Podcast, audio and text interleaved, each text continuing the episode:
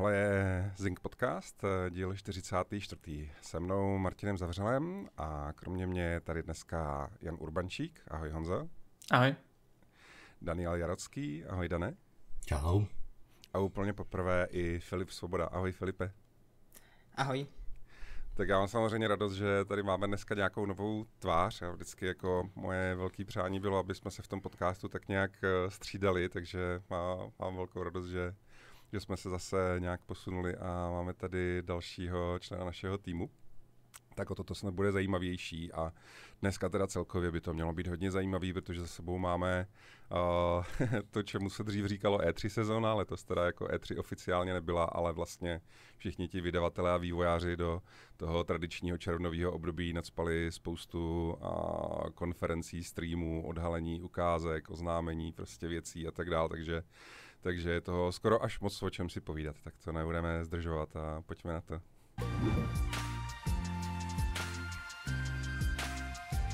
No takže jak už říká Martin, uh, je za námi taková ne E3 sezóna, respektive Summer Game Fest a uh, přišlo opravdu jako spoustu oznámení, spoustu ukázek z různých her a já jsem se rozhodl začít tím, co v podstatě bylo jako první a to byla akce State of Play, kde úplně na začátku jsme se dočkali poměrně jako pro mě teda obrovského oznámení a to je remake Resident Evil 4 a co pro mě bylo ještě překvapivější, že vlastně ten trailer samotný začal datem vydání. A osobně teda mě, mě jako Capcom neskutečně zmátlo, protože já jsem si do poslední chvíle myslel, že to je remake Last of Us, dokud neukázali prostě ten, ten nápis, protože ta hudba a všechno, to by úplně sedělo. Nakonec ten, ten Resident Evil 4 remake, o kterém se mluvilo snad rok a půl, nebo tak něco, hrozně se o tom spekulovalo, bylo to takové veřejné tajemství, že ta hra vzniká, ale teď už to máme teda potvrzené, ta hra vzniká, vzniká přímo v Capcomu. Uh, což také bylo předmětem dřívější spekulací, že první vlastně vznikala v tom studiu, které dělalo Resident Evil 3 remake, ale nakonec to předal sám Capcom. A hra vyjde vlastně už v březnu příštího roku, což je poměrně brzo. Myslím si, že to přijde později, ale vypadá to, že Capcom si je poměrně jistý tím, že, že je na dobré cestě a že ta hra bude, bude hotová už takhle brzo. Uh, čtyřka samozřejmě je jedním, jedním z tím nejpopulárnějších dílů, pro mě osobně to není jeden z těch úplně nejoblíbenějších, ale pořád jako oceňuju to, co vlastně ta hra přinesla světu videoher jako takové, takovému. Eh, hlavně teda samozřejmě ta over the shoulder kamera, která potom uh, se prosadila i ve spoustě dalších hrách. A co se mi ale nejvíc líbí na tom remakeu je vlastně ten směr, kterým to Capcom vede, protože právě čtyřka už pro mě osobně měla ten problém, že byla až trochu moc akční, a vypadá to, že v tom remakeu se budou snažit víc jakoby ukázat tu temnější hororovou stránku toho, toho vlastně prostředí, té, té vesnice, toho, toho hradu a tak dále. A jestli z toho bude jako ten pravý survival horror, tak si myslím, že by to mohla být jako výborná hra. A hodně se na to, hodně se na to těším. Míří to teda jenom na, na počítače a na aktuální generaci konzolí, což je taky super zpráva, protože to bude poprvé, co uvidíme Ari Engine e, právě v, na, co dokáže jenom na té aktuální generaci, když už není bržděný tou starou. A co na to říkáte vy? Ano, první věc, co jsem zaregistroval, že takový právě hardcore fanoušci tak zuřivě postovali ty srovnávací obrázky a řešili, jak hrozně jiná je ta barevná paleta a jak to vlastně má jako úplně jinou atmosféru. Takže ten posun jako do toho, já nevím, temnějšího nebo drsnějšího nebo strašidelnějšího hororu vlastně ne každému úplně jako se takhle líbí, ale uh, za mě jako opravdu, co se týče čistě jako uh, designu prostě a hratelnosti a tak dále, tak je to jako jedna z nejlepších her všech dob, byť jako nějaký jednotlivosti, jako na ní dneska už můžou být zastaralý, ale to právě očekávám, že, uh, že Capcom jako vypiluje. Uh, takže zahrát si jako znovu v lepší grafice samozřejmě jako bude jako super zážitek, o tom vůbec nepochybuju. A uh, na druhou stranu pořád platí, že jako raději bych hrál uh, nový hry než remakey těch starých. No. Já mám stále se podobně pocity, tak mě překvapilo, kolik je to temnější, to je přímě to porovnání vlastně a úplně si nejsem jestli to bude znamenat, že to auto, automatická hra bude méně akční nebo, nebo víc akční nebo něco. Podle mě to může být podobně akční, akorát zkrátka to bude výrazně temnější a výrazně asi hororovější, no to asi je to z toho zřejmě už z té ukázky, no co jsme viděli teďka. No, já se těším, protože já jsem neměl, já jsem neměl, nebo nemám žádnou, žádnou citovou vazbu k nějaký stylizaci starých Resident Evilů, protože když vycházeli, tak jsem byl moc malý na to, aby hrál survival horory. A takže se těším, stejně jako jsem se těšil na, na ty předchozí remakey.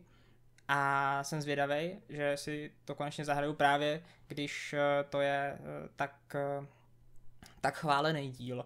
Ale zase chápu, že třeba skalní fanoušci s tou stylizací můžou mít problém, protože třeba když jsem sledoval, a ještě se k tomu dostaneme, tak když jsem sledoval remake uh, uh, Last, uh, Last of Us teďka, oznámený, tak tam barevná stylizace je tam taky proměněná a taky jsem si říkal, že jako to není úplně to, co to bylo. Takže vlastně chápu ty, chápu ty pochyby těch fanoušků, ale myslím si, že Capcom už prokázal, že ty remakey umí, takže věřím, že i ta čtyřka bude, bude povedená.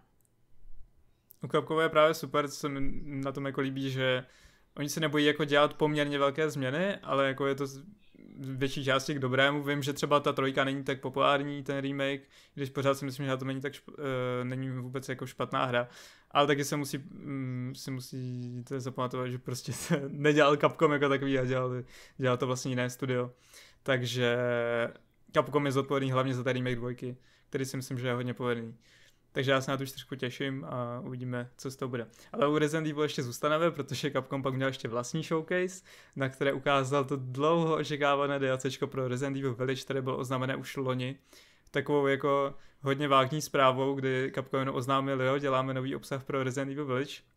Museli jsme čekat rok na to, abychom se vůbec něco dozvěděli. A musím říct, že to teda opravdu stálo za to, protože jsme dostali toho mnohem víc, než jsem si myslel, že bychom mohli někdy dostat. Eh, tím jako největším samozřejmě je to příběhové rozšíření. A to samo o sobě je poměrně překvapivé, protože nese název Shadows of Rose a už jenom ta premisa je tak trochu spoiler pro základní hru, ale myslím, že se k tomu úplně nemůžeme vyhnout, protože v tom DLCčku teda budeme hrát za, za Etanovu dceru a odehrává se 16 eh, let po konci uh, původní hry, což mě hodně překvapilo, hodně zarazilo, protože jsem se tak koukal na, na tu časovou osu, tak je to jako suverénně největší skok v historii celé série. A je to třeba vlastně časový rozdíl mezi, mezi zhruba Resident Evilem jedničkou a šestkou, je to prostě úplně neskutečný rozptyl a třeba takové postavy jako ty úplně původní jako Chris Redfield a Jill Valentine, tak těm už tam bude skoro nějaký prostě přes 60, takže uh, upřímně doufám, že Capcom s Resident Evil 9 potom půjde zase zpátky do, do, té, do těch zajetých kolejí a ne, nebude pokračovat v tady tom time jumpu, protože pak už by se asi staré postavy nikdy nevrátily. Každopádně to DLC se teda má odehrát právě v těch původních lokacích, ale bude to tak, že vlastně se tam ta Rose přesune pomocí toho organismu jménem eh, Megamycetes, což teda eh, je vlastně sbírka, sbírka vzpomínek na, nejenom na to místo, ale na spoustu dalších věcí. Co je taky poměrně zajímavé, že tam bude vlastně jeden z, z hlavních nepřítelů, ten, ten Duke, ten obchodník, který by vlastně nám pomáhal v té původní hře, ale vypadá to, že to bude někdo zlý. A zároveň taky tam uh, Capcom říkal, že bude proti nám vlastně celý ten svět, takže to si myslím, že by mohlo být taky zajímavé. A celkově to má takové spíš jako uh, Evil Within nebo třeba Silent Hill jakoby vibes.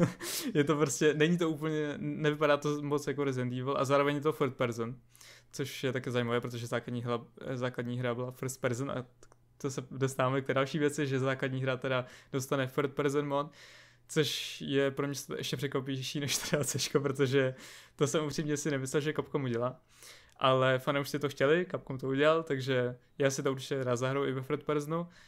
A hlavně konečně uvidíme Eatonu v obličeji oficiálně, takže to bude taky zajímavé.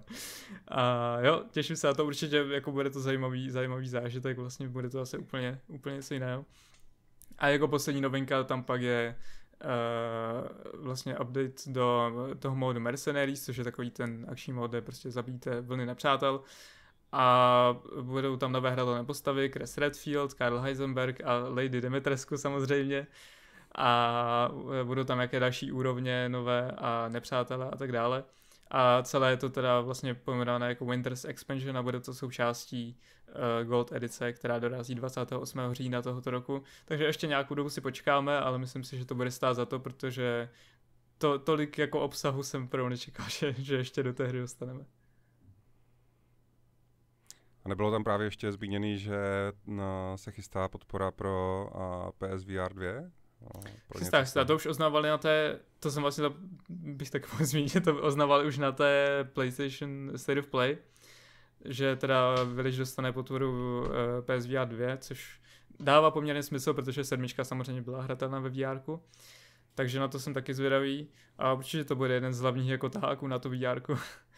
No takže... já se to těším mnohem víc právě než na tu third person, jo. Tu sedmičku já jsem vlastně poprvé v životě hrál, takže jsem to opravdu přinesl domů prostě s tou virtuální helmou a prostě na 20 hodin jsem si sedl na gauč, nasadil helmu a dokud jsem jako nedohrál, tak jsem, tak jsem ji nesundal a bylo to jako strašně silný, strašně silný zážitek, takže jako Resident Evil a virtuální realita za mě jako s, s nový kombo. No, ne. Můžeš. Jo, eh, no, k tomu, k tomu VR to tam vlastně je důležité ještě potom, že vlastně v pořád nevíme datum vydání, vlastně cenu ani ohledně toho PS5, VR 2, což, což je škoda, protože už jako Sony na to láká, ukazuje na tom ty tituly konkrétně, aby by se mohli konečně ta rozvědět, kdy to půjde do prodeje. No. Uvidíme, no. Vypadá to, že asi někde na, na začátku příštího roku, ale nejvíc jsem tam zvědavý na tu cenu, no, kolik to bude stát, protože tam si se trošku bojím, že to, že jako to bude trošku dražší, ale uvidíme. No, abychom se možná jenom... dál. Dobře. Můžeš? Ne, jenom, jenom, jenom mě zaujalo to, co jsi říkal o tom časovém skoku, protože uh, se mi vybavilo teďka uh, v nějakém rozhovoru říkal o svém Star Wars filmu Taika Waititi, že, uh, že chce přinést úplně jiný příběh, protože když ho bude specifikovat jenom prostě na nějakou jednu rodinu, jednu skupinu lidí, tak bude strašně malej působit v tom velkém světě a já si myslím, že tohle by mohlo vlastně na, naopak Eh, Resident Evil trošku pomoct a neříkám, že se musí nutně držet i v těch dalších dílech takovejhle skoků, ale, ale líbí se mi to, líbí se mi takovej, takovej nápad, skočit takhle moc, věnovat se úplně jiný postavě, nebo ne teda jako úplně jiný, ale, ale nový uh, de facto v té sérii. Já si myslím, že to je zajímavý nápad, ale na druhou stranu jsem jako s těmi fanoušky, kteří chtějí, abychom ještě měli aspoň jeden jako velký díl, kde se rozloučíme s těmi starými postavami, jako je Chris Redfield, uh, Claire, uh, Jill, Leon a, a tyhle. Takže doufám, že Resident Evil 9 bude o tady tomhle a pak třeba dostaneme nějaký takový soft reboot. To rozhodně mm, by byl pro. Takže abychom se dostali dál, tak uh, je tady ten Last of Us remake, Last of Us Part 1, o kterém už byla řeč ten byl oznámen sice na Summer Game Festu, ale bohužel líknul, jednak se o něm mluvilo už dlouhou dobu a jednak líknul vlastně několik hodin před tím Summer Game Festem, což mi bylo trochu líto Jeffa Keelyho, protože ten tam měl nachystané jako tu, tu největší věc a bohužel to teda uniklo. Uh, každopádně asi tady na místě jako mm, mluvit o tom, jestli, jestli je ten remake potřebný. Osobně si třeba taky myslím, že nebyl potřeba, ta hra ačkoliv když jsem ji hrál loni, tak prostě graficky už dost zestádla, i, i když má ten remaster na PS4, tak si nemyslím, že to potřebuje remake a zvlášť se mi nelíbí, že vlastně z toho, co jsme zatím viděli, tak to vypadá, že se snaží udělat takový jako vyloženě jedna ku jedna remake, akorát tam hodí asi teda uh, gameplay mechaniky z, z dvojky, což je poměrně logické, ale jako pokud, pokud to bude jedna ku jedné a nepřidají tam moc jako žádné další lokace nebo také nerozšíří ten příběh, tak mi to přijde trochu zbytečné. Ale třeba jsem jako pletu a bude to, bude to nějak rozšířené. Takže uvidíme. Jsem na to zvědavý, ale jako, že by se vyloženě těšil, to úplně nemůžu říct. Ale já jako, to jsou silný slova, jo. já si právě myslím, že ten rozdíl mezi hratelností jedničky a dvojky je jako obrovský, jo. že ty mechaniky, to, to. co se týče ovládání postavy, souboje, prostě vlastně ta i chování toho AIčka a tak dále, takže mezi jedničkou a dvojkou je jako gigantický rozdíl a vlastně jako myslím si, že některé ty věci, co s tímhle souvisejí, ten třeba animační systém během těch soubojů a tak dále, takže jako doteďka vlastně to, co je v Last of Us 2, tak je jako nepřekonaný. Jo. Ta hra už je dva roky stará a doteď nikdo nedokázal udělat něco, co by se tomu alespoň jako podobalo nebo přiblížilo. Jo. A když vlastně jako tohle celý vezmou a nasadí to do té do tý původní, do té první hry, tak si myslím, že ten, že ten skok v tom jako herním zážitku bude dramatický. Jo. Tam vyloženě vzhledem k tomu, že tam máš ty právě nové jako možnosti pohybu a, a tak dále, tak oni budou muset upravit i a budou muset upravit i některý ten rozložení jakoby těch místností, prostě tady tyhle ty věci, takže já si myslím, že jako na, ten, na, na tu vyloženě na tu hratelnost to právě jako bude mít velký dojem, no, nebo dopad, jo. Plus, eh, plus teda jako to, co ukazovali, prostě třeba, jak jako dalece jsou vylepšený ty právě animace těch postav, včetně, včetně těch uh, faciálek a tak dále, tak to je jako úplně zase jako neuvěřitelný. A prostě Last jo, of Us jako 2, graficky je to krásné. No. Last of Us jako part 2, tak je doteďka prostě technicky a podle mě i výtvarně jako nepřekonaná videohra, jako laťka, na kterou zatím jako všichni jenom koukají ze spodu a přemýšlejí, jako jestli někdy a na jakým hardwareu jako dosáhnou a tím, že oni jako povýšejí tu jedničku tady na tohle a budou to mít jako pohromadě jako celistvou prostě věc načasovanou tak nějak jako blízko tomu, že HBO to vlastně představí úplně nový jako skupině prostě lidí a tak dále, tak vlastně si myslím, že to jako dává, dává docela smysl. Byť, pořád opakuju, radši bych hrál nové hry než remakey, ale myslím si, že tady ten, ten remake uh, bude stát za to a, a jako bude to zážitek právě i čistě jako z toho uh, technického, výtvarného prostě pohledu, jakože jsem, jsem na to hrozně zvědavý, protože ta, ty ukázky vypadají neuvěřitelně kvalitně. No. Jo, říkám, jako graficky to vypadá krásně, o tom, o tom žádná. Takže jako jsem zvědavý. Mě ale hrozně mrzí, že eh, nedostaneme radši remake Uncharted, které to podle mě zaslouží mnohem víc, protože Uncharted jednička už zastála opravdu hodně. Ale nevím, třeba se někde dočkáme taky. Tam ještě k debatám, jestli ta, takový remake je potřeba, jak já si myslím potřeba si uvědomit, že ta Last of Us první vyšlo v roce 2013, to znamená, že těm lidem prostě bylo 10 let a dneska jim je 19 takže podle mě dorostla úplná nová generace, která tu jedničku nehrála, možná by se k ní ani nedostala kvůli právě té už horší technické stránce a teď právě díky tomu remakeu a i díky právě filmovým zpracováním seriálovým, který se podle mě chystají, chystají a bude jich, bude jich, bude jich víc, bude, bude jich ještě víc, tak se právě ta, to celé to univerzum otevře úplně jako nové, širšímu, širšímu publiku a nové, nové celkové generaci. No. Takže proto je podle mě ten remake vznikl. No. Já jsem nehrál Last of Us jedničku, ale myslím si, že jako hru z roku 2013 bych si ještě zahrál, pokud bychom se měli bavit o jako důležitosti toho remakeu, nebo jestli je zbytečný nebo ne, tak uh, já pro ní taky jako třeba úplně nevidím potřebu. Na druhou stranu je opře- opravdu potřeba říct, že jako je krásný, ty mechaniky se změnily a um, pravděpodobně si svoje publikum najde, svoje hráče, svoji cílovku a potom, když si, když si uh, Naughty Dog, no, když si v PlayStationu řeknou, že uh, se to vyplatí a že, že lidi to budou hrát, tak potom rozhodně jako není důvod to nedělat, což je jako důvod, proč se dělají remakey, že jo. A já bych možná jenom v rychlosti připomněl to, ten příběh toho, proč ten remake ty jedničky vůbec vzniknul. Jo. To nebylo tak, že ho jako Naughty Dog, to studio autorský, chtělo jako udělat a nějak jako načasovalo s tím seriálem a tak dál. To bylo tak, že uvnitř Sony existovalo, nebo pořád existuje prostě do nějaký míry jako studio, který se specializuje na podporu uh, asetů pro všechny hry, prostě PlayStation uh, značky. Uh, a v tom studiu byla spousta strašně šikovných lidí a dlouhý roky se snažili tlačit na to, aby dostali nějaký vlastní projekt. A furt jako jim nechtělo vedení prostě PlayStationu dát zelenou, tak oni řekli, a tak my uděláme něco jako bezpečného, jako že vezmeme něco, co už jako existuje a uděláme to jenom jako líp a ukážeme, že jsme schopni prostě udělat jakoby hru uh, se vším všudy od A do Z. A když uděláme tohle, tak potom nám dovolíte nechat jako udělat svou vlastní. Jo. Že vlastně jako původně ten důvod, proč zrovna jako remake jedničky jakoby začal vznikat, no ještě právě původně to měl být právě remake Uncharted, že jo. A, tak byl jako, že to rozjížděl někdo jiný, aby tím čistě ukázal jako svou schopnost prostě a, něco jako vyrobit a aby to bylo dostatečně bezpečný, jakoby sázka na jistotu, aby jim to jako vedení schválilo. Jo. A pak vlastně tam byla celá ta velká kauza, o který psal Jason Schreier prostě, kde se to celé vlastně rozsypalo a ten projekt skončil a v Naughty Dog a spousta těch lidí z toho studia, o kterým mluvím, a tak odešlo a tak dál, ale ale jakoby ten, ten, ty důvody, jako proč se to vůbec zrodilo, ten remake ty jedničky, tak jsou takový trochu a, jakoby z, a, složitější. No. Já teda bych ještě na závěr zmínil pár takových menších titulů, které mě zaujaly a které možná nejsou úplně středem pozornosti. To je například Pentiment, což je nová hra od uh, studia Obsidian. Uh, je na pohled jako zřejmé, že to je menší titul, ale má hodně zajímavou stylizaci a má se to hrát podobně celkem jako Disco Elysium, takže to zní určitě zajímavě. Uh, potom tu mám Ara History Untold, což je nová hra od Oxide Games, kteří dělali například uh, Ashes of Singularity, což je real-time strategie, tentokrát dělají tahovku a mělo by to být něco na styl civilizace, takže na to já jsem hodně zdravý, eh, protože už loni vlastně vyšlo Humankind, který mimochodem dostane vlastně verzi pro konzole. A takže teďka bude mít civilizace další konkurenci, takže to je jenom dobře. Na to já jsem hodně zdravý.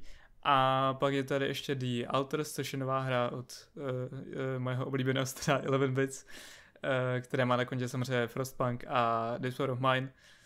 Opět velice zajímavý koncept, je to hra, ve které vlastně uh, budeme hrát za postavu, která se musí ne úplně naklonovat, vývojáři říkají, že se nebudeme klonovat, ale budeme vlastně vytvářet alternativní jakoby uh, lidé, kteří budou mít vlastně různé vlastnosti a tak dále. Nevíme zatím, jak se to přesně bude hrát, ale vypadá to velice zajímavě. Spousta zajímavých věcí.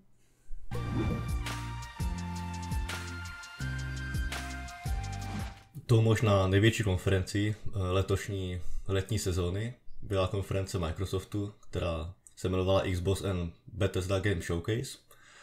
A klidně by se to mohlo jmenovat konference Game Pass, protože se celá konference nesla právě ve znamení předplatného od Microsoftu. E, vlastně i Phil Spencer a i ostatní tam vlastně říkali jednoduché heslo, že všechny hry, které se na té akci ukázaly, vyjdou v následujících 12 měsících, to znamená do června roku 2023. A toto bylo právě jasné sdělení zejména právě pro předplatitel Game Passu, e, kteří tak měli jasný přehled o tom, které hry si budou moci právě eh, v následujícím roce od tady této akce zahrát. Eh, celkem vlastně potom tam na, na úplném závěru té akce ukázal Phil Spencer takovou přehlednou tabulku, kde bylo uvedeno celkem 50 titulů, z nich, pra, z nich právě 43 bude už v den vydání dostupný v Game Passu. Zbylých těch 7 bylo různé potom multiplatformní tituly, jako třeba Resident Evil a podobně, ale právě 43 těch her byl, bude v den vydání v Game Passu.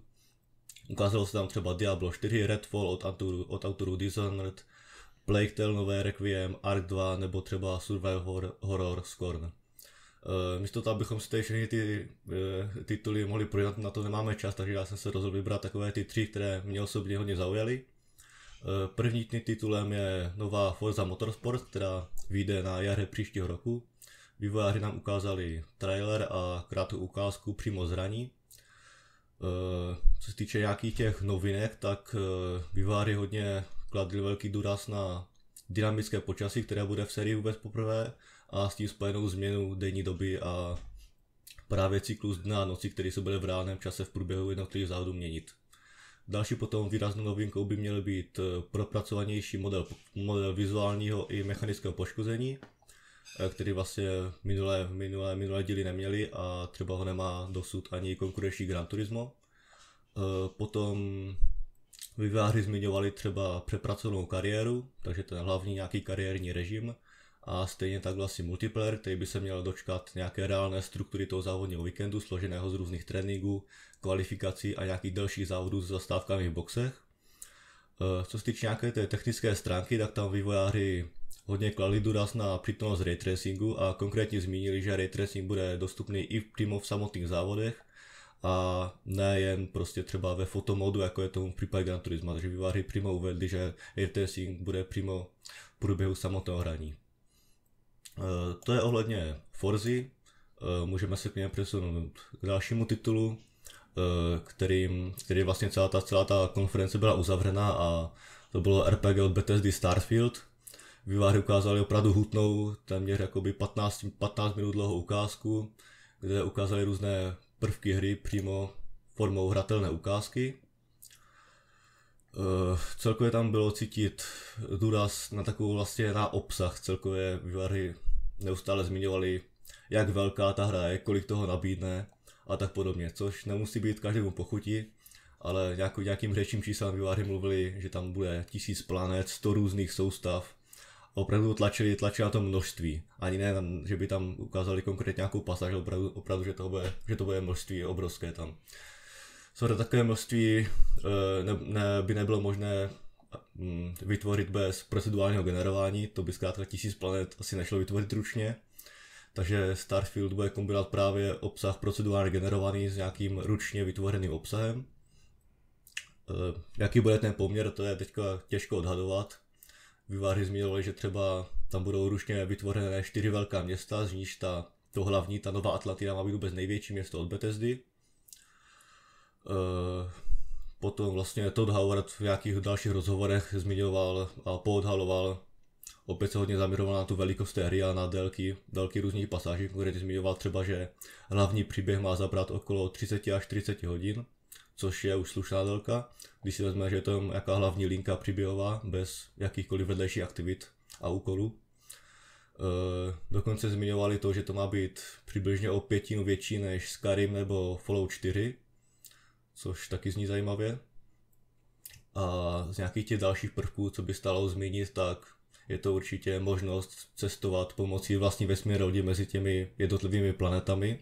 Takže ne, že se budeme pohybovat i těch, po těch planetách, ale právě i přímo v širém vesmíru za pomocí vlastní vesmírné lodě, kterou si budeme moci od základu vytvořit a potom následně vylepšovat, najímat tam vlastní posádku a tak podobně.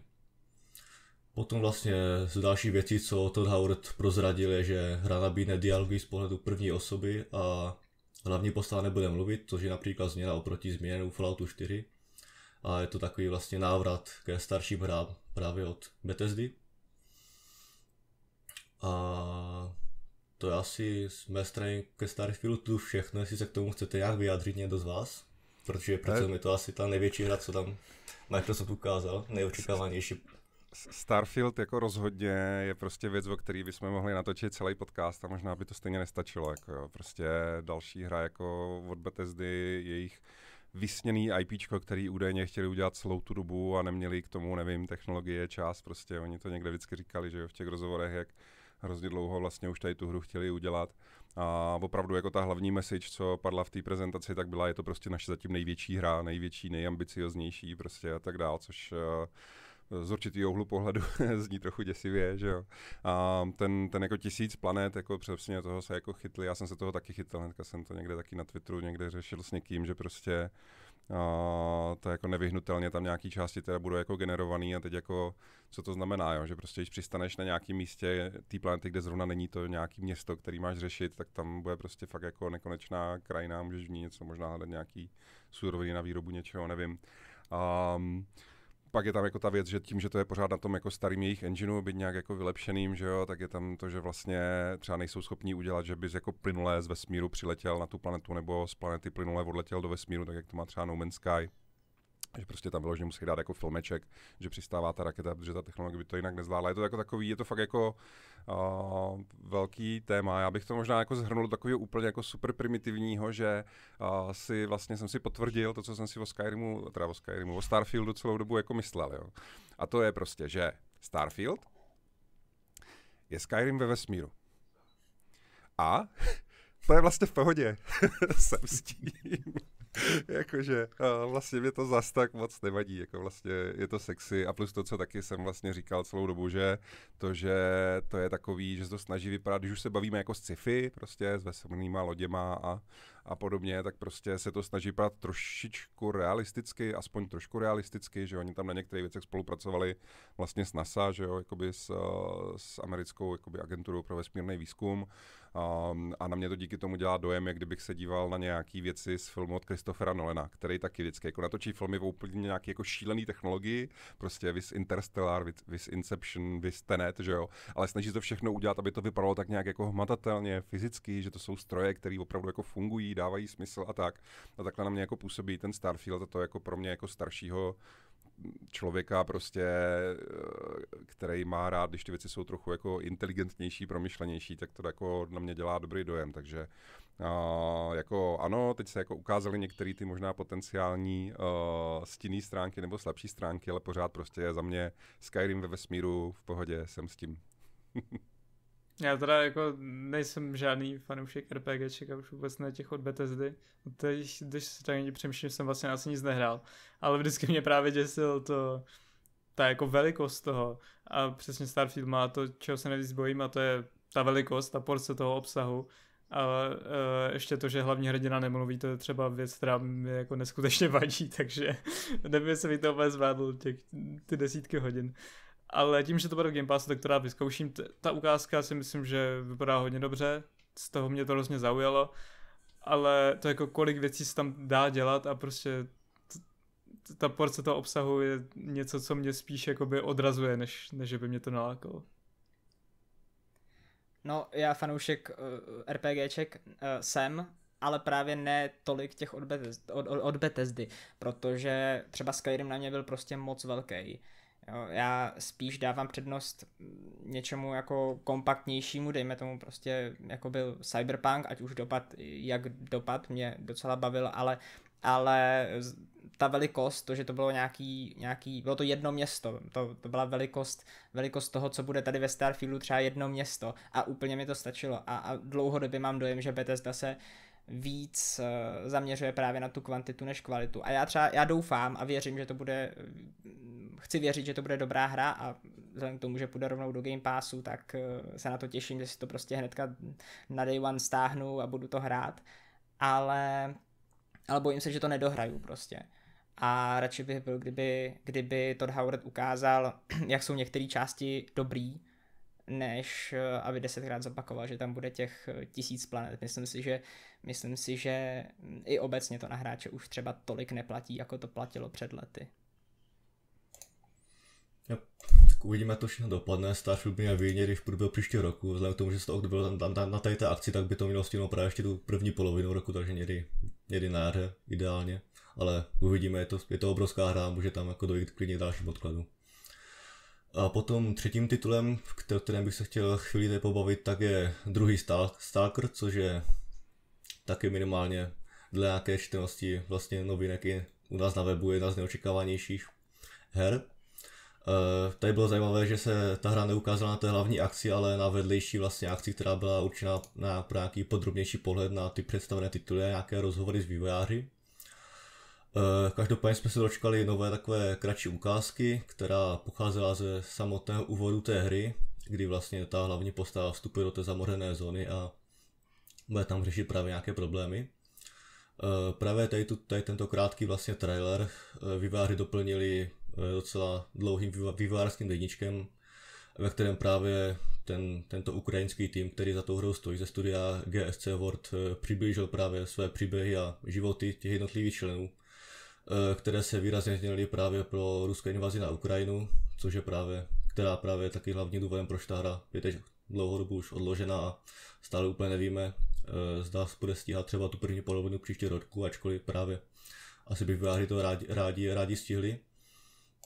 A byl to třeba pro mě upřímně e, dost silný zážitek, protože výváři tam ukazovali přímo vlastně konkrétně těch příběhy jednotlivých členů, ať to byli různí prostě programátoři nebo komunitní manažery a napříč vlastně celým tím, celým tím týmem tam byly e, ukázány ty jejich příběhy, kdy vlastně část, část tam v nějakých polních podmínkách se snaží pracovat dál na té hře, část třeba musela utéct do jiné země a část e, musela ze zbraní, ze zbraní v ruce vlastně bránit svou zemi, takže to bylo taky za mě za mě osobně to silný zážitek, který, uh, který doporučuji, aby si třeba některý, některý hráči, který, které zajímá Stalker a osud celé té hry vlastně se na to podívali, ten, ten, ten vývojářský deníček. Máme to na webu jako novinku, takže můžu v tomto směru doporučit. A pokud se můžu vás zeptat na, na Stalkera, nebo můžete klidně shrnout celou vlastně tu konferenci toho Microsoftu, která, jak už jsem říkal, byla zaměřená čistě na ten Game Pass a vlastně na takový ten formát uh, těch her, které nás čekají v nejbližších těch 12 měsících, což je takový za mě docela nezvyklý formát na velkou letní konferenci. No já si právě myslím, že Phil Spencer si vyloženě vzal k srdci tu kritiku z minulého roku nebo minulých let, kdy prostě uh, hráči i novináři vlastně nadávali, že jim jako ukazují, nebo že nám jako ukazují prostě renderovaný trailery, které nemají nic společného s tím, jak pak bude vypadat ta hra, že jako my nechceme prostě vidět reklamy na nějaký budoucí hry, které budou kdo ví kdy za 10 let prostě, vys uh, teaser s logem Elder Scrolls 6 prostě a podobně. Uh, prostě hráči chtějí vidět uh, ty hry samotný, že jo, a chtějí vidět jako hry, které si v dohledné době za, jako zahrají.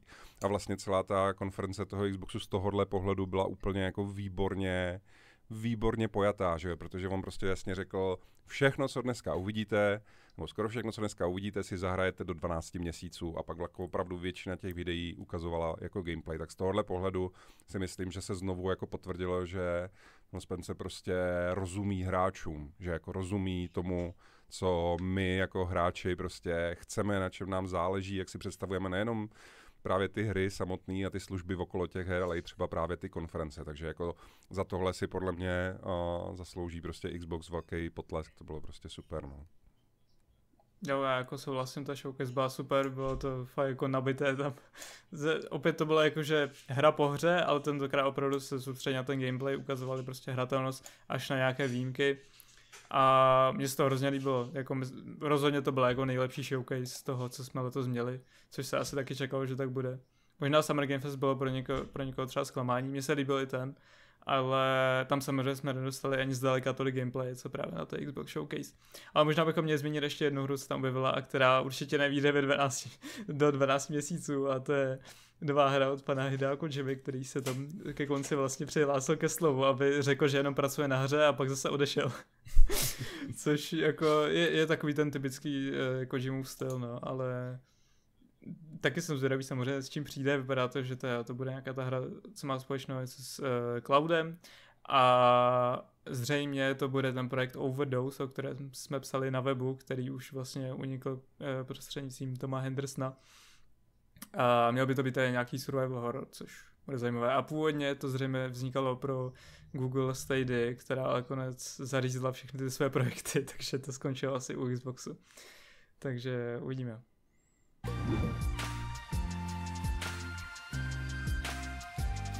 Podíváme se na hru, která odstartovala Summer Game Fest a není to nic jiného než Vetřelci, nová hra eh, z tohle oblíbeného univerza. Eh, jmenuje se Aliens Dark Descent a eh, představila se moc pěkným CGI trailerem a všichni jsme si říkali, co to asi, co to asi je a říkali jsme si možná, že taková hra už tu jako nedávno byla, ale nakonec se ukázalo, že je to izometrická akce, vydávají Focus a stejně jako tu, uh, ty předcho- předchozí uh, hry ve Třelčí a uh, vyvíjí Tindalos Interactive, a menší studio, který má už pár titulů na, na kontě, ale nic, nic velkého. A ta hra je očividně inspirovaná, inspirovaná vetřelci Jamesa Camerona, druhým dílem vetřelců, vetřelce toho univerza. A vlastně vlastně do jisté míry může třeba připomínat XCOM, ačkoliv půjde o akční záležitost, protože hráč bude zpravovat skupinu, skupinu mariňáků, který se dostanou na měsíc, na měsíční základnu a budou bojovat právě proti těm xenomorfům a my budeme vysílat tu skupinu těch eh, mariňáků a budeme je vylepšovat, eh, upravovat si je a taky je ztrácet. Tam je možná ta největší podobnost eh, s XCOMem v tom, že mm, ty naše mariňáci budou mít permanentní smrt, to znamená, že když ho ztratíme, tak, tak už, už ho prostě mít nebudeme. Um, co mě zaujalo asi, asi možná nejvíc, nebo čím se ta hra jako dost odlišuje od ostatních her uh, s vetřelci, tak, tak v tom, že nám vývojáři představí ještě jiné nepřátelé, které si nechali tak trochu pod pokličkou zatím. My jsme z nich trošku viděli, trošku uh, nám naznačili, že tam je nějaká skrytá hrozba, že to není jenom, jenom o těch xenomorfech, ale, ale nevíme co. Takže, takže to jsem vlastně docela zvědavý, co, co, co nám, uh, co si pro nás připravili vývojáři. No a ta hra směřuje na, na příští rok, na rok 2023 a vyjde na obě generace konzolí a na PC.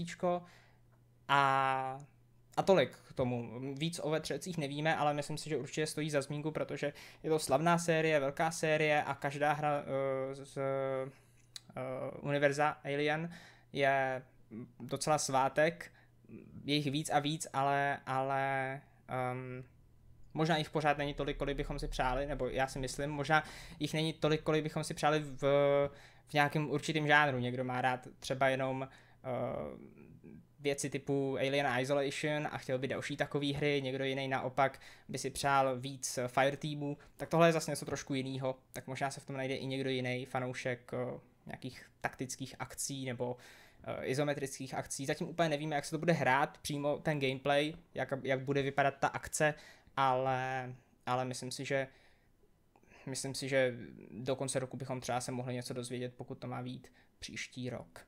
A nebo, nebo, nebo příští rok v létě. Jak se vytěšíte na Aliens Dark Descent na další vetřelce? Já si myslím, že v dnešní době už je jako strašná chyba prostě hru ve třelcích začínat jako renderovaným filmečkem, kde mariňáci prostě řeší, že se blíží ve třelci a že je musí postřílet. Jo. To už prostě, to už bylo tolikrát v tolika těch jakoby hrách byl využitá jako nějaká tady tahle sekvence, že vlastně to úplně jako, že už jsme to tolikrát viděli, že to nemá čím překvapit. Skoro to ani jako nemá moc čím zaujmout a možná to spíš jako může právě svádět na srovnání třeba s Colonial Marines, který jsou úplně jako jako nechvalně proslulý prostě tím, jak hrozný to bylo zklamání pro ty fanoušky té značky vlastně a tak dál, takže jako ten, ten, ten renderovaný trailer podle mě byla jako velká, velká chyba, nebo měl být pojatý nějak jinak, nějak jako chytřejí, zajímavý, s nějakým twistem, že bys třeba nejdřív nechápal, že to je jako vesmír vetřelců a pak by to bylo odhalený a tak. Tohle bylo prostě úplně jako z mýho pohledu jako zbytečný, ale na druhou stranu uh, těch pár vteřin nebo prostě ten kousíček, co pak ukázali z té hry, tak nevypadal špatně.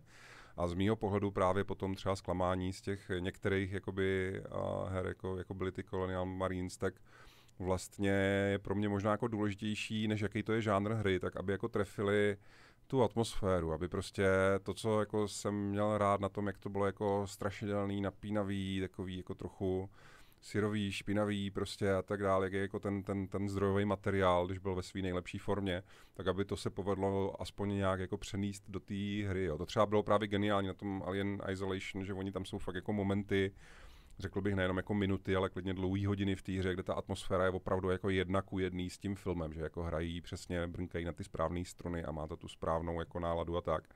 A tohle, byť to jako bude prostě izometrická věc viděná ze zvrchu, což někde některý hráči se na to můžou dělat přes prsty, že to není tak velká nebo důležitá hra, tak znovu jako připomenu přesně, jak říkal, třeba ten XCOM, já jsem jako, to byla jedna z mála her v mém životě, kvůli který jsem nejenom nedokázal jako uh, se soustředit na práci a na život, ale ani jako spát a tak, dokud jsem to nedohrál, jo. takže ono to jako ve skutečnosti to může být jako strašně dobrá hra. A teď je jako otázka, jak dobře se jim právě povede, jak se zúročit tu, tu atmosféru a tu, tu zdrojovou látku, ale rozhodně souhlasím s tím, že uh, je to něco, na co je možné se opatrně těšit. No.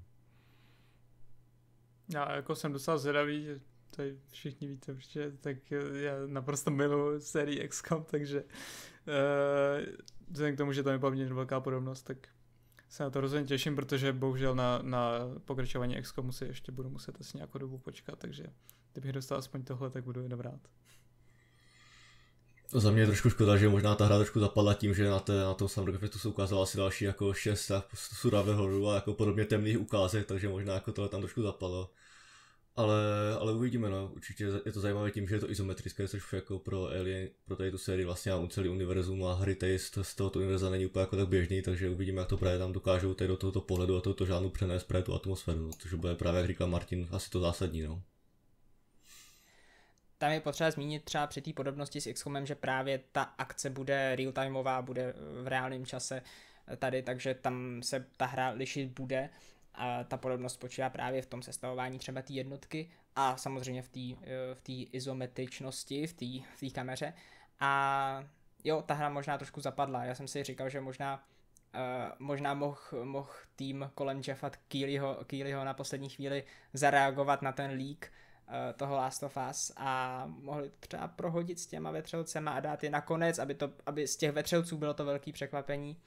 Uh, těžko říct, ale aspoň to startovali tu show, takže, takže aspoň takhle se mohli vrít do paměti. Druhou věc, kterou uh, tu mám a která mě zaujala, tak uh, ta se ukázala na akci Microsoftu, pokud se nepletu, a jmenuje se High on Life, možná, možná posluchačům uh, ten název ještě třeba nic neříká, ale je to taková ta, taková ta barevná, animovaná uh, hra s oživlýma zbraněma, a je to ta hra od tvůrců hlavně, nebo od tvůrce Rika a Mortyho. Já třeba Rika, a Rika, Rika a Mortyho eh, mám strašně rád, ten seriál a líbí se mi ten humor, líbí se mi ta animace. A eh, Squanch Games, který vyrábějí, vyvíjejí tuhle hru, tak, eh, tak vede právě tvůrce toho seriálu Justin Roiland, doufám, že to čtu správně, a, a dost se to tam propisuje ta hra má být, ta hra bude teda střílečka, je to FPS z první osoby a e, má to být Metroidvanie a my bychom se měli ujmout člověka ze země, kterou napadne kartel zlejch mimozemšťanů. A my budeme my budem postupně likvidovat nebo nějakým způsobem se zbavovat jednotlivých členů, jednotlivých vůdců toho kartelu. Budeme pronikat do jednotlivých levelů skrz portály a e, tam budeme teda bojovat na těch cizích planetách.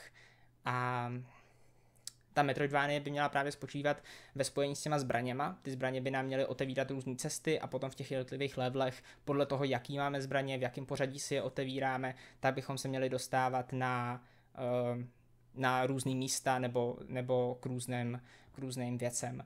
Uh, minimálně to jsem, takhle jsem to uh, pochopil z toho, co vyprávěli a vysvětlovali autoři na té Extended Showcase uh, Microsoftu a Bethesdy.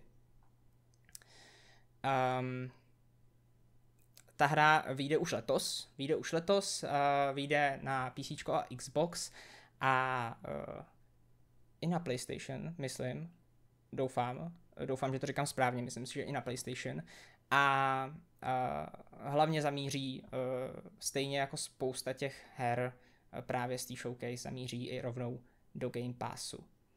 No, a máte rádi Rika a Mortyho. Mě možná ještě, ještě možná, než se, než se vás zeptám, tak mě napadá, eh, že, že možná bych si přál, aby aby tam, bylo, aby tam bylo něco z toho nekorektního humoru Justina Rowlanda, z toho Rika a Mortyho, a který mi trošku v těch trailerech, který jsme viděli v tom gameplay, chyběl a doufám, že se tam trošku propíše, že třeba se jenom drželi zpátky pro tu, pro tu showcase a že to tam třeba jako bude trochu víc, protože ten humor byl takový jako milej, možná jako trošku jako dětský, ale, ale on pak taky v tom rozhovoru říkal, že to bude adult comedy, tak doufám, že se tam třeba propíše něco, něco dejme tomu, uh, právě dospělejší témata nějaký. No jako rozhodně prostě střílečka s uh, hrozně hezky stylizovanýma, uh, oživlejma zbraněma, prostě který na tebe neustále vlastně mluví a nějak tě jako uh, vtipkují, povzbuzují a podobně. To zní prostě zajímavě. Já, pochopitelně to připomnělo tu jednu misi, myslím, že to je vedlejší mise, ze hry Cyberpunk 2077, že jo, kde uh, přesně najdeš jako zbraň, která má umělou inteligenci a začne na tebe mluvit od toho okamžiku, kdy ji sebereš. Prostě nosíš jako pistol, která neustále jako nějakým způsobem komentuje a, a baví se s tebou. To je prostě to je jako cool, ještě teda plus jako ten design těch zbraní mě hodně připomněl teďka nedávno Bugsnax, jo, takový to, jak byly ty oživlý svačinky, jakože brouci prostě a jako to má něco do sebe. Někdy prostě, že jo, jak já nevím, třeba já už taky jsem trošku starší hráč, jako mám, dejme tomu, jako většinou náladu na nějaké jako vážnější, složitější, příběhovější hry a tak dále. Jednou začas prostě chceš něco, co je vyloženě uh, vtipný, zábavný, prostě nějaký ten South Park, nebo právě třeba uh, přesně, jak říkáš, od autora Ricka Morty. Já si myslím, že to má šanci hrozně překvapit, že jako vypadá to dobře, očividně není to žádný jako ten, to, jako to, to výtvarné zpracování toho a ten designový záměr je silný. Prostě myslím si, že a tohle je hra, o který jako ještě uslyšíme a která skončí jako a, líp, než si možná někteří teďka myslí, jako, nebo že možná přesně, že to je taky jedna z těch, co mohla teďka trochu zapadnout, ale, ale ve skutečnosti může být moc zajímavá. Ještě k tomu vizuálu, oni to vývojáři eh, popisovali jako když tu stylizaci, že se snažili udělat styl, jako když Blade Runner potká uh, to Muppets, což jsou takový ty loutky, jako ze sezame otevři se a tak. Tak uh, to mi přijde jako vtipný, vtipný přirovnání pojmenování toho vizuálního stylu, uh, který se mi teda taky moc líbí, je to, je to, je to moc pěkný a, a jsem zvědavý, co z toho bude. Já teda jako jsem na tom podobně jako Martin v tom ohledu, že vyhledávám spíš jako vážnější příběhy, než nějaké takové komediální. Ale určitě taky jednou za čas si prostě uh, rád zahraju i něco, i něco vtipného. A vypadá to hrozně zajímavé, je to velice jako unikátní koncept. A ačkoliv Ricka Morty jsem nevěděl, ne, mm, v podstatě ani moc o tom seriálu nevím, tak uh, jako vypadá to zajímavě ta hra a určitě tím, že to bude Game Passu, tak si to rád vyzkouším a právě proto je ten Game Pass super, že prostě si můžu vyzkoušet, že jo, i hru, kterou by si jinak vlastně vůbec nekoupil. Já dlouhodobě tvrdím, že právě podobný her, kde, eh, kde právě vývary popustí tu puzdu té fantazie a zamíří se právě ten humor, by měl být čím dál víc a pořád je za mě jako málo ze celkem podobných a zvlášť pokud jako výváři, jak, jak právě říkají, tam dají prostor nějakému dospělému jakoby humoru, tak za mě tím líp a mě to určitě zajímá. No.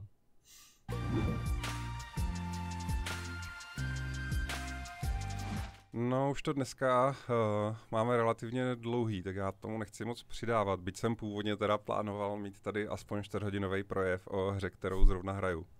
A, a ta hra je teda Fire Emblem nejnovější, je to Fire Emblem Warriors, což je jakoby odnož vlastně té série uh, s jiným bojovým systémem. Uh, je to pokračování super úspěšný uh, Fire Emblem Free Houses, jmenuje se to Fire Emblem Warriors Free Hopes, tři, tři naděje místo tři, tři rody.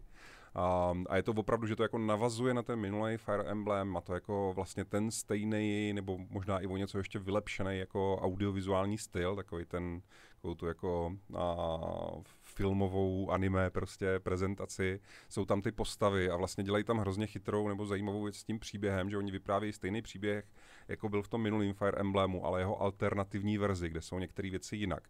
A zároveň využívají tu příležitost vlastně k tomu vysvětlit některé třeba postavy a události, které v té původní hře nebyly dostatečně vysvětlení. Takže jako pro fanoušky Fire Emblemu úplně jako zjevení a hlavně navzdory tomu, že to je jakoby odnož a má to vlastně teda jiný bojový systém, že klasický Fire Emblemy jsou jako japonský RPGčka s tahovým bojovým systémem, taktický, jak se říká, tak tady tohle je jako Warriors, což znamená, že se tam prostě běhá po tom bojišti a řezají se tam prostě s různýma hrdinama, mezi kterými se přepínáte, tak se jako řezají zástupy prostě nepřátel. Ale ta strašně důležitá věc je, že oni vlastně jako úplně perfektně, tak jak to bylo v jiný odnoži nedávno, loni ten Monster Hunter Stories, a, tak uh, i tady vlastně oni jako zachovali skoro všechno z té hlavní hry, že všechny ty jako vrstvy a toho navazování prostě přátelství s těma postavama, jejich tréninku, taktických voleb, takový to kamenušní papír, kdo bude mít jakou výzbroj, jaký povolání, prostě všechny ty jako vrstvy prostě té taktiky, strategie, to obsazování té mapy, prostě plánování jako té váčné kampaně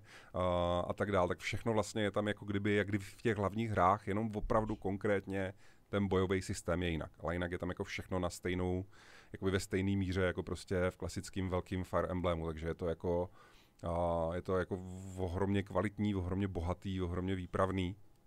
A je to vlastně, když to když jsem psal nedávno teda ty první dojmy vlastně na Zingu, a teď už teda pracuju na recenzi, tak v těch dojmech jsem říkal, že to je jako kdyby XCOM potkal hru o trůny, protože je to jakoby nějaký jako středověk, starověk, kde jako spolubuje vlastně jako impérium, království a aliance nezávislých prostě uh, lordů, tak ty tři strany jako bojují prostě o nějaký kontinent, tak jak třeba v té hře o trůny. A to jako skvělý na tom je, jak oni to mají vystavený, že na začátku vy jste jako student ve vojenské akademii, který vlastně jako v době míru tam studuje právě právě s těma ostatníma studentama z těch ostatních, z toho impéria, z toho království a najdete si tam jako přátelé a můžete se tam nějaký jako lehký jako romance, že jo, jako tak, takovýhle věci a nějak se jako seznamujete s těma postavama prostě a s tou politikou a tak a pak najednou jako začne ta válka a vy se musíte rozhodnout, na kterou stranu toho konfliktu se přidáte.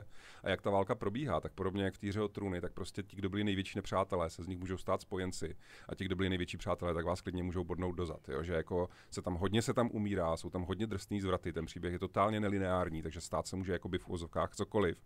A ještě navíc z toho XCOMu to má to, že když vám jako nějaká ta pojmenovaná postava umře v té bitvě, tak je opravdu mrtvá. Takže jako už nebude v tom příběhu, nebude v těch filmicích, ten příběh prostě nějak na to zareaguje, jo, ty ostatní postavy pak třeba na ní vzpomínají prostě, nebo, nebo říkají, jak jim právě jako chybí, jako i třeba z hlediska toho boje. To je jako hrozně, to hrozně vtahující, hrozně chytrá, právě když se o tom budeme bavit, jako by fakt jako dospělá hra, která to je přesně, to je ten typ hry, co člověk, když začne hrát, tak prostě začne mít jako problém se soustředit na cokoliv jiného. Takže já jsem z toho naprosto nadšený, mám v tom už desítky hodin a na tu recenzi si jako chystám hodně, hodně, hodně vysokou známku, takže a, vřele doporučuji a, mít to na radaru. Vychází to teda jenom pro Nintendo Switch, to je prostě Fire Emblem, je s těma a, Nintendo a, platformama docela, docela vlastně spojený. Um, ale jako pro majiteli Nintendo Switch opravdu, i pokud jste tu sérii nikdy v životě nehráli, nic o ní nevíte, tak jako tohle je výborný způsob, jak, jak do ní naskočit. No. No a právě, uh, my jsme tady teďka jako hrozně dlouho si povídali uh, o té sezóně a o těch odhaleních a tak dále a já už tady jako mám absťák a docela bych se vrátil rád k tomu Fire Emblemu. tak, uh, takže moc děkuju a, a, a Honzovi, Danovi, Filipovi, že si udělali čas, že se přišli popovídat. A děkuji samozřejmě a vám, našim a divákům, posluchačům, čtenářům, fanouškům Zingu a, a budu se těšit, že se zase brzo uvidíme, uslyšíme, nebo nás budete číst na webu. No a do té doby vám přejeme příjemný hraní. Ahoj. Ahoj všem. Mějte se pěkně, ahoj.